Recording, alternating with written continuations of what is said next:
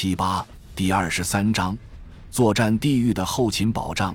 为保持战备状态，上级部门必须不断满足部队的补给要求，并为士兵们消除有可能影响作战效率的顾虑。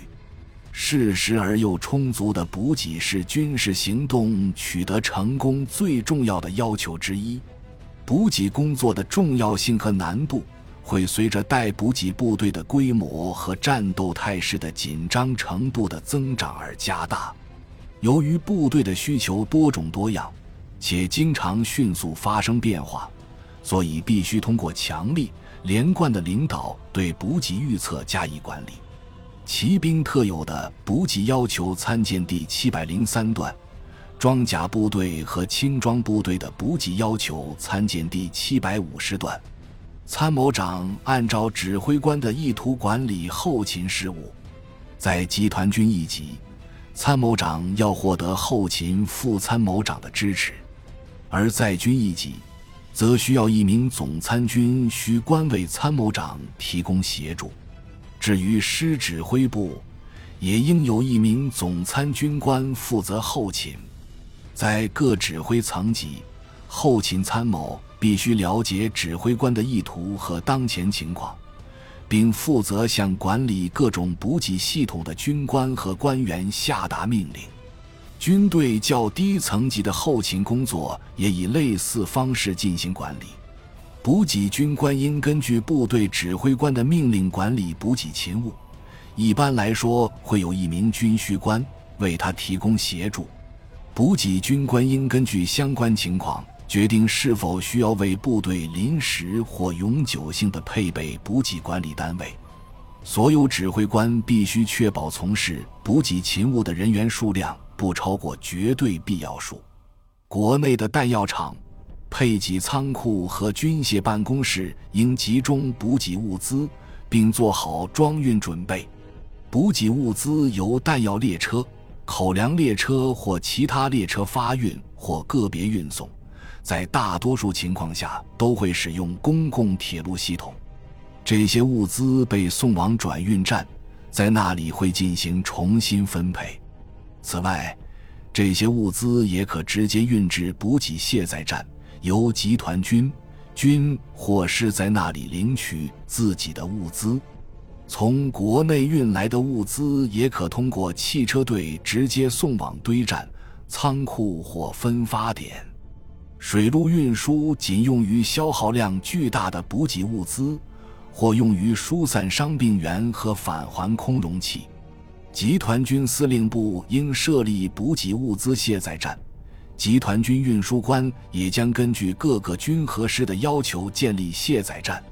敌人空中行动的威胁将决定集团军是否需要为辖内每个师建立一个补给卸载站而付出的最大努力。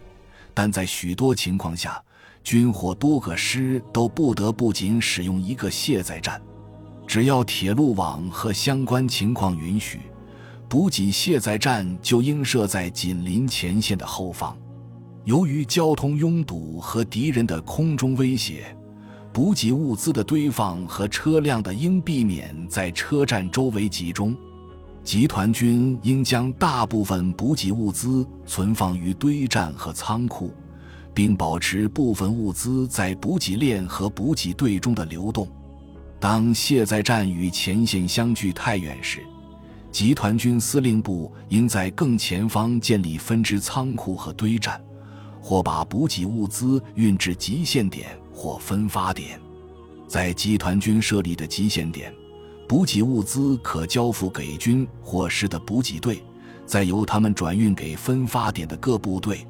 军和师要么保持补给物资在其补给队内的流动，要么直接将补给物资分配给各部队。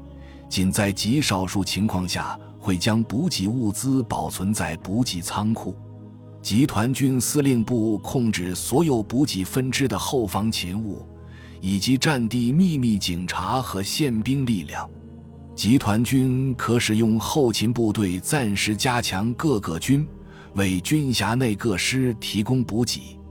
骑兵军拥有足够的补给队，可携带辖内各师需要的弹药和定量口粮。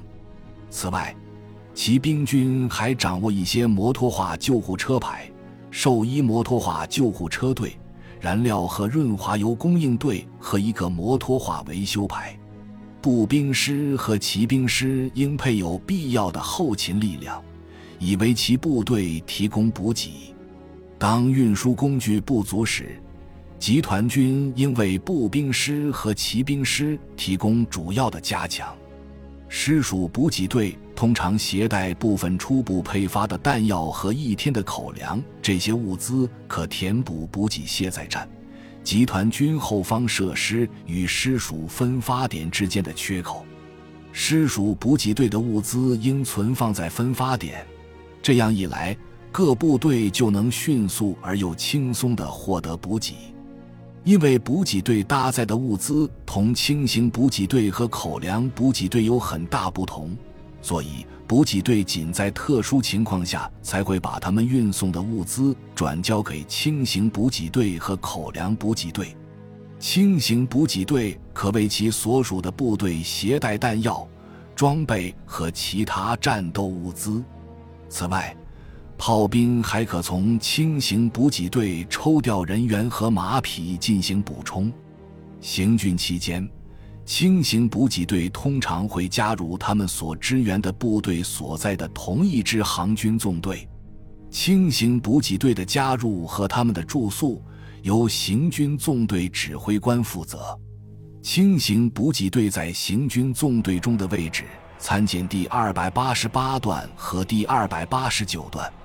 在行军时，纵队指挥官负责指定轻型炮兵的位置。轻型补给队的前进和初期行军目标，倘若行军条件发生变化，轻型炮兵的新位置由炮兵指挥官决定，并由部队指挥官批准。轻型补给队也将从部队指挥官那里接受新命令，而部队的下属指挥官们必须立即同他们的轻型补给队建立联系。这些下属指挥官将根据相关态势、地形和战斗部队的密度，确定分发弹药和其他作战物资的地点。这些因素也决定了轻型补给队的后续位置和行动。补给队由战斗辎重队、口粮补给队和行李队组成。军官和高级军士必须限制补给队的规模，使其保持绝对必要的数量。并确保作战部队的行军长度不会增加即可。在获得指挥部批准后，一支补给队可通过增加补给车数量的方式暂时扩大运输规模。自行做出这种决定的部队指挥官，必须把他采取的行动汇报给上级指挥部。战斗辎重队应携带必要的补给物资，包括武器、弹药。零配件、用于小修的工具、医疗和兽医装备、每日口粮和战地厨房的应急口粮，其详细编程和载运的物资取决于他们的编制表和装备表。战斗辎重队应始终与他们所属的部队待在一起，并由部队指挥官指定的一名军士率领。战斗辎重队在行军纵队中的位置，参见第二百九十段。在战场上，战斗辎重队应在有掩护的情况下，尽可能靠近战斗部队。战斗辎重队可分成几个分队，或合并起来，由一名军官指挥，并同战斗车辆、牵引车、但要分队和其他车辆待在一起。非摩托化部队的口粮补给队由马拉大车和机动车辆组成。口粮补给队的马拉大车组成一号口粮补给队，机动车辆组成二号口粮补给队。一号和二号口粮补给队各携带一天的口粮配给。一号口粮补给队通常是战地厨房与二号口粮补给队之间的连接枢纽。一般会从口粮分发点获得口粮配给。摩托化部队的口粮补给队由汽车队组成。可携带两天的口粮配给。与非摩托化部队的口粮补给队不同，这些汽车队不会被编为一号和二号口粮补给队。倘若以单一兵种组成的纵队进行行军，一号口粮补给队通常会跟随在所属部队的战斗资重队身后；而在其他所有情况下，一号口粮补给队应遵照行军序列跟在战斗部队身后。并保持所需要的距离，这一点也适用于一个师沿多条路线行军期间。在后撤过程中，一号口粮补给队享有优先权，可沿远离敌人的一侧实施侧翼行军。骑兵部队可以增加补给队的车辆数量，以方便为他们的马匹携带部分饲料。摩托化部队的口粮补给队应和他们所属的部队一同行进，但是在往来于口粮装载点时，他们可以和另一支部队的二号口粮补给队合并。在分发点装载不给后，二号口粮补给队的指挥官应把补给队带至师部指定位置，各部队和宿营群指挥官将在指定位置领取口粮。需要注意的是。只有口粮补给队指挥官可批准车辆提前撤离。如果态势和道路状况允许，二号口粮补给队的车辆应前进到所属部队旁。若无法做到这一点，他们就应在部队指挥官指定的地点将口粮转交给一号口粮补给队的大车。一号口粮补给队的大车通常和所属部队待在一起。二号口粮补给队的车辆将口粮分发给他们所属的部队后，若情况允许，应留在原地，直到这些部队向前开拔。在其他任何情况下，一号和二号口粮补给队的宿营问题都应由师部解决。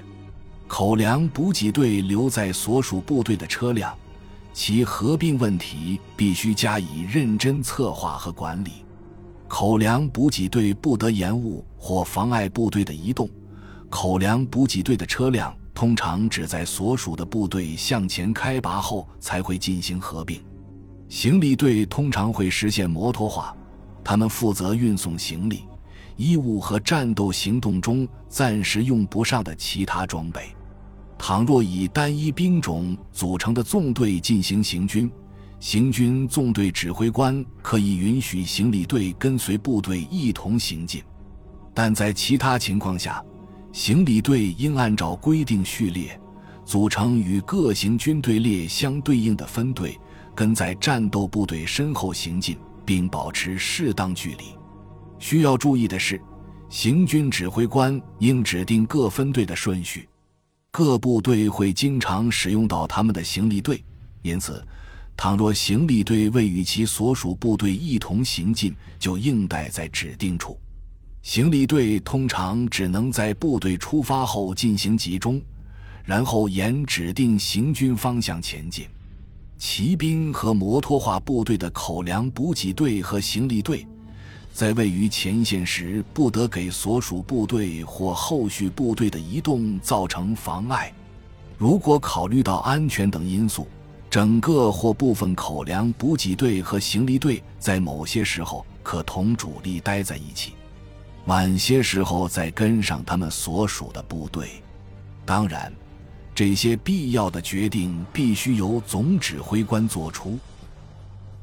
感谢您的收听，本集已经播讲完毕。喜欢请订阅专辑，关注主播主页，更多精彩内容等着你。